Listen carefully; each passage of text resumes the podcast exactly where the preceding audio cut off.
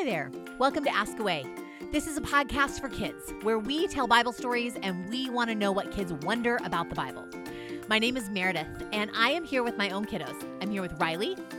Hi. How old are you? Nine and a half. And I'm here with Peyton. Hi. How old are you? Seven. Together, we explore a Bible story. Riley and Peyton jump in along the way. They ask things that they wonder about, they make observations about what they notice. And we talk about some great questions kid listeners just like you sent in at the very end of our show. When the show's all done, we hope you'll join in. We want you to send your questions in or the things that you notice or think are weird. You can record what you want to say as a message to us on Instagram. You can email it to us at askawaypodcast at gmail.com. You can leave us a message on Voxer, where there is Ask Away Podcast. Be sure when you send your question, you tell us your first name and how old you are. Bible's pretty amazing because it helps us know who God is, but also the Bible can be confusing and kind of different from how things are now. And we want you to know that when it comes to God, when it comes to the Bible, every question is okay and you can ask away.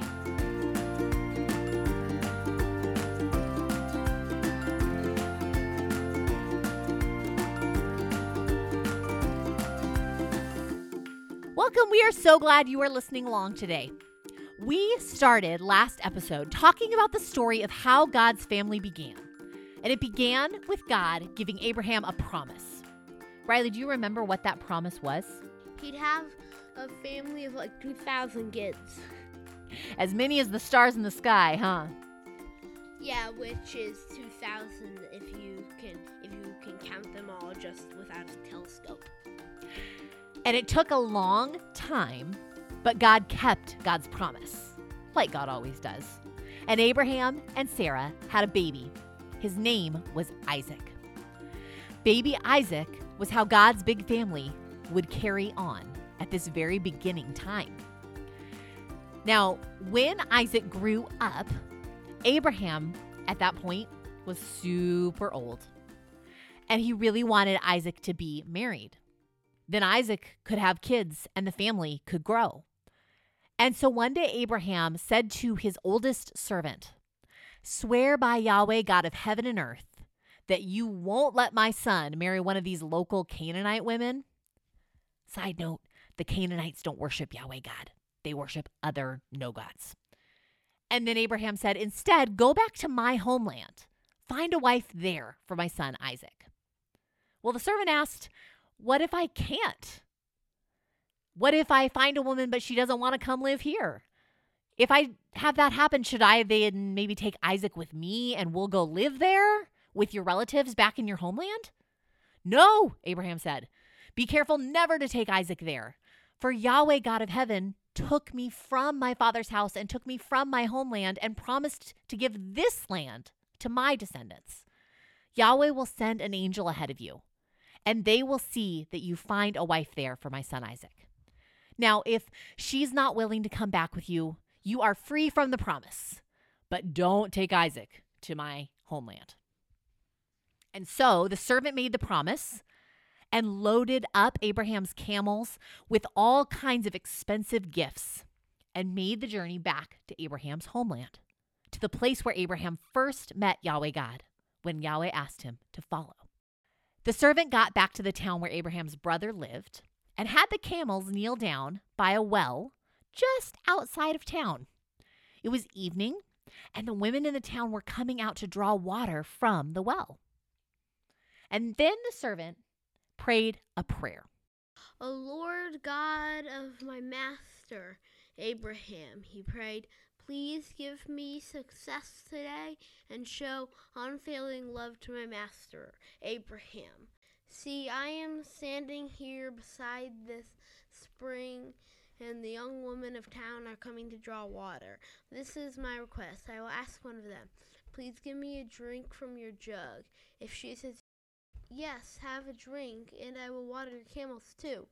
Let her be the one you have selected as Isaac's wife.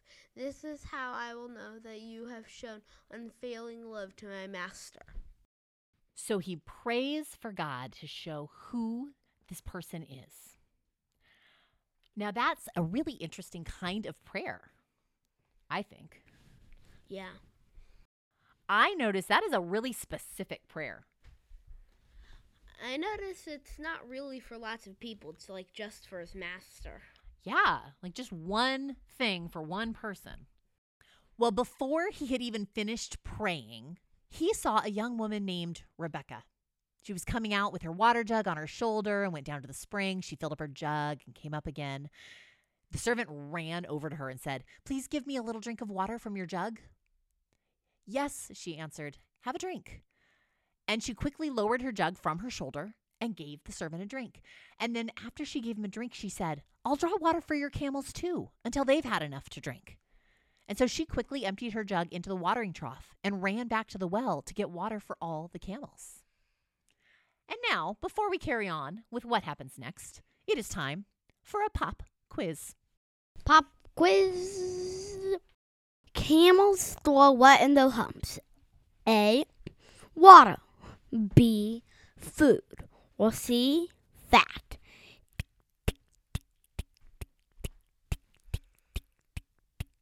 Ding ding ding. Fat. Here's a true or false.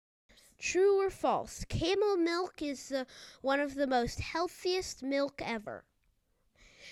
Tick tick tick tick tick tick tick tick tick tick tick tick ding ding ding. It's true. I had no idea. I have never had camel milk, although I have seen a real camel when I had the chance to go to Israel, Palestine on a trip. They are very cool up close and very tall. Well, now that you have tried your hand at our pop quiz, it's back to the story. The servant watched all of this happening and he was wondering whether Yahweh God had answered his prayer. And so the camels finish their drink, and the servant takes some of the expensive jewelry he had packed special on those camels and says, Who are you? Whose daughter are you? Tell me, would your father have any room for us to stay tonight? She says, I'm the daughter of Bethuel. And yeah, we have plenty of straw. We have food for the camels. We have room for guests. The servant bowed low and worshiped Yahweh God. He said, Praise Yahweh, the God of my master Abraham.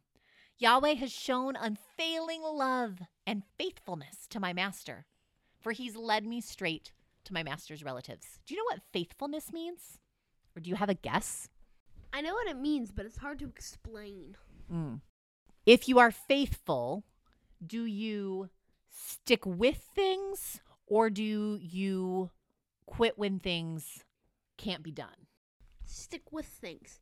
Yeah, faithful is like sticking with something. And so this servant is noticing that God has been faithful. God has kept their promise to Abraham about the family growing because the next step for Isaac was someone to marry. So the woman, she goes home to her family and she tells them everything that happened while she was at the well. And then the servant and the camels all come over and the servant tells them everything that happened from his side of the story. He tells them about the prayer that he prayed and how Rebecca showed up before the prayer was even done. So then the servant asks the family if Rebecca would be Isaac's wife. Now, here's something that's pretty different. When you would like to marry somebody now, how do you think that question gets asked? How do you think two people who want to get married now solve deciding getting married? I know that Daddy asked you That is true. In this case, Daddy asked me. when he took you to a musical called Wicked. That is true. See, now when two people want to get married, they decide together. And one person will ask the other person, and they decide, we're getting married. But back then, they would talk to the parents, especially the dad of the girl, about her getting married. She didn't really have the same amount of power or voice in the decision. And so the servant asks if Rebecca can marry Isaac, and the family says yes. The next day, the servant is ready to make the trip back. But her family wasn't so sure about them going so quickly. And so they said, We'll call Rebecca. We'll ask what she thinks. And I think that's kind of interesting because at that time, they didn't always think to ask the girls what they thought. Kind of silly, you know, with girls having brains in their heads and all. But they called Rebecca and she's, they asked if she was okay to head on back, and she said yes. And so the family said goodbye, and Rebecca went with Abraham's servant. And the last thing that happened is her family blessed her. This is what they said. They said, Our sister, may you become the mother of many millions. May your descendants be strong. And so Rebecca married Isaac. And God's family continued on. God promised Abraham and Sarah a baby. God kept the promise in Isaac. And then God helped the servant and answered his prayer. And um, Isaac married Rebecca. Before we go, Riley and Peyton, do you have any other things that you noticed or that you wonder about? No, but I have a tr- another true or false on camels. Let's hear it.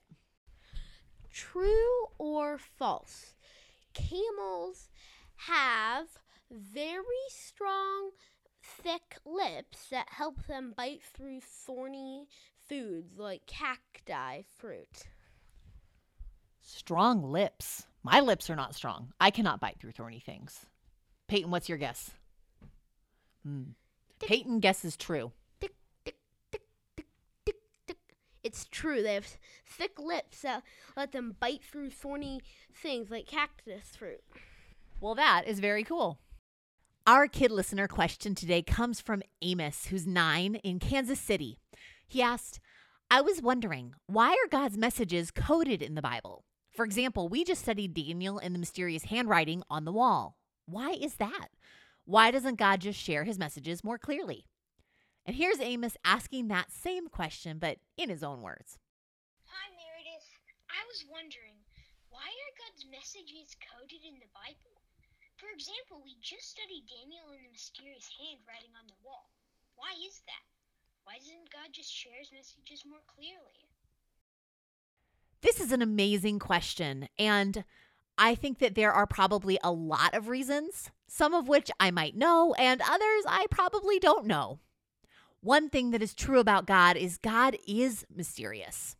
And also, God is knowable because God chooses to make himself known to us, especially in Jesus.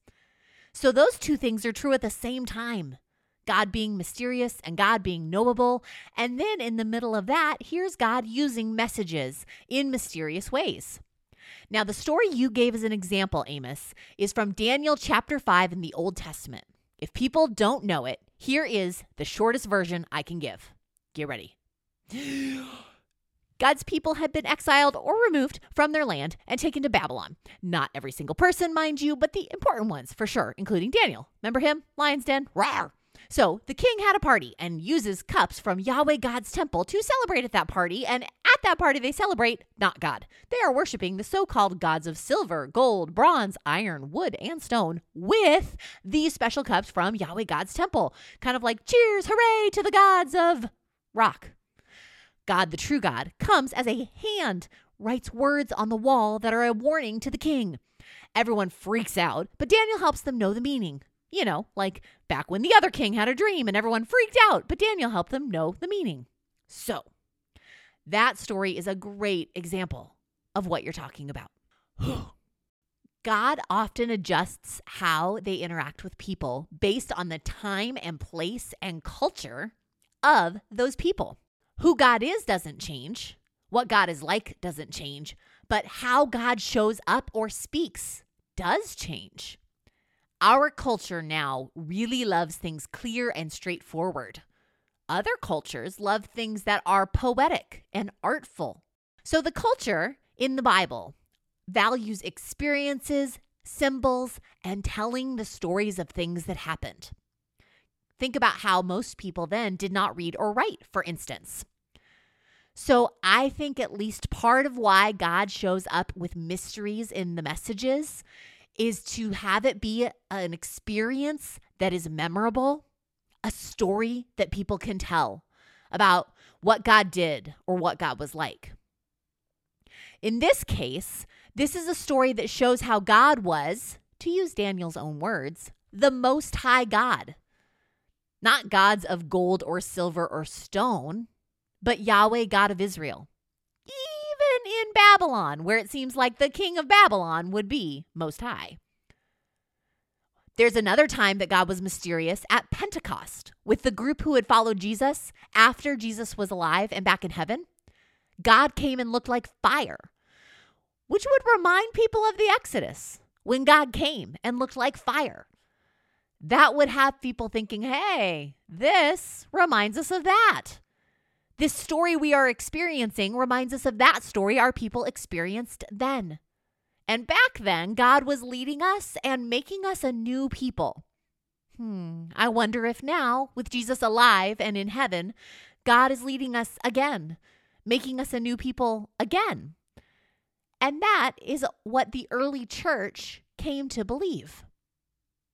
So, since experiences, symbols, and stories were so important in that time and place, I think God came in ways that fit and matched their culture.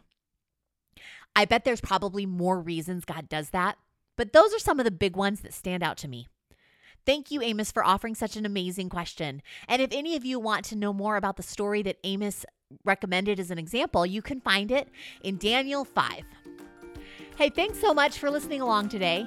Now it is your turn.